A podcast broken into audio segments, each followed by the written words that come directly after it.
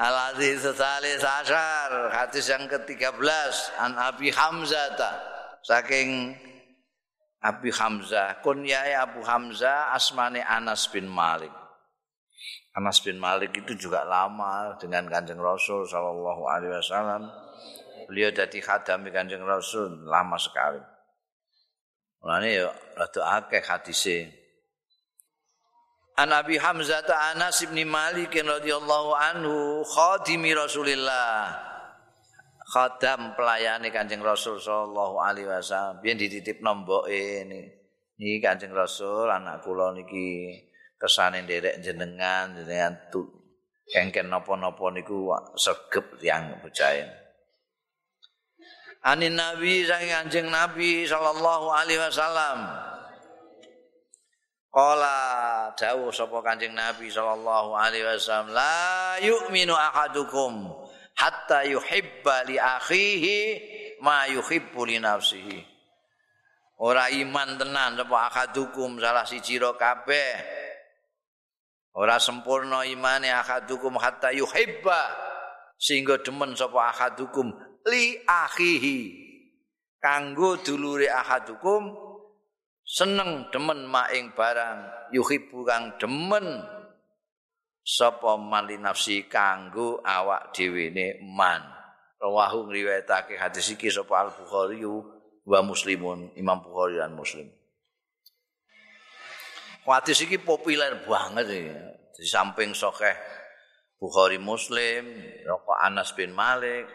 Ya, populer terutama ustadz-ustadz itu sering menyitir ini hadis ini. Sayang itu emana nih ora bener. Biasanya di mana nih la yuk minu ahadukum hatta yuhibba li akhihi ma yuhibbu li nafsi.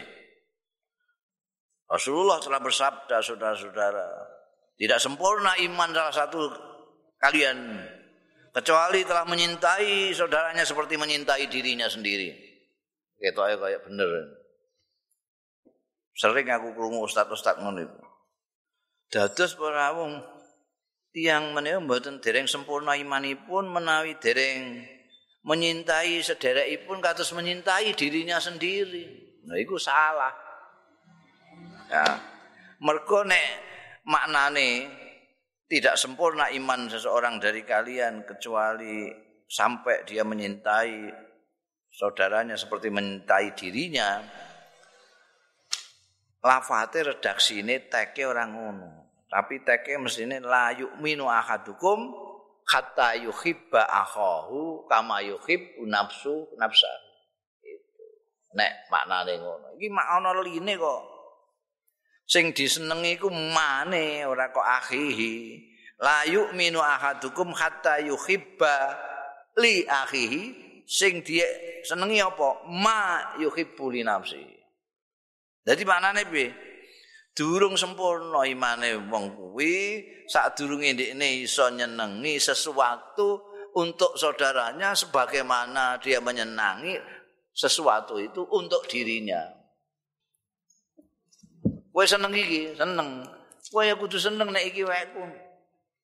Aku seneng iki wekku. Aku ya kudu seneng iki dadi wekmu gitu. Kowe seneng dihormati. Ya kowe kudu seneng nek dulurmu dihormati. Itu maknane li akhi ma yuhibbu li nafsi. Oh itu tepos lilo sing luar biasa ini kalau dilaksanakan be umat kanjeng Nabi Muhammad sallallahu alaihi wasallam yang berarti imannya sempurna kabeh wah ora ana gegeran nek kowe seneng warungmu laris ya kowe kudu seneng nek warunge dulurmu laris Ora kok kowe kepengin warung laris ndongamu gom-gom bobor kono. Warunge gom-gom bobor iki gak bener. Delok wong sing doyo-yoan ngambung ajar aswat itu. Mestine ora usah ngono.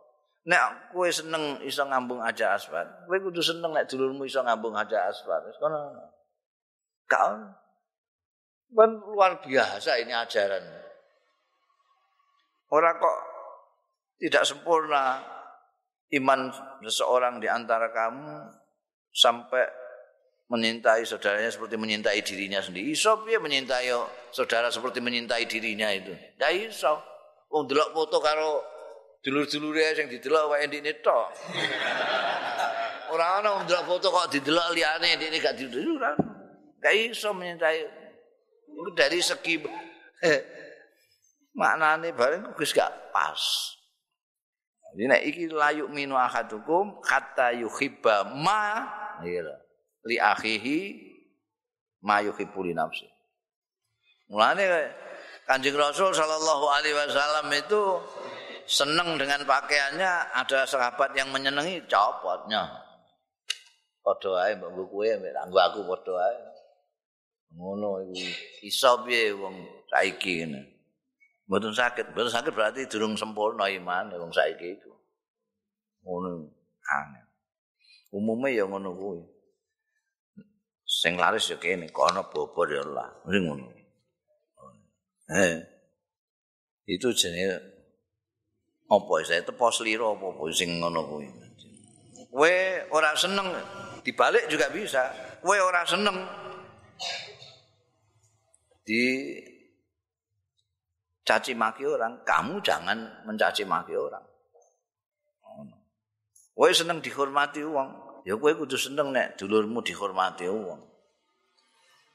Ojo kok terus memprovokasi wong ngono kok mbok hormati lah apa? Potongane ngono. Lho piye lah wong kowe dhewe ya potongane ngono ya njaluk dihormati ya.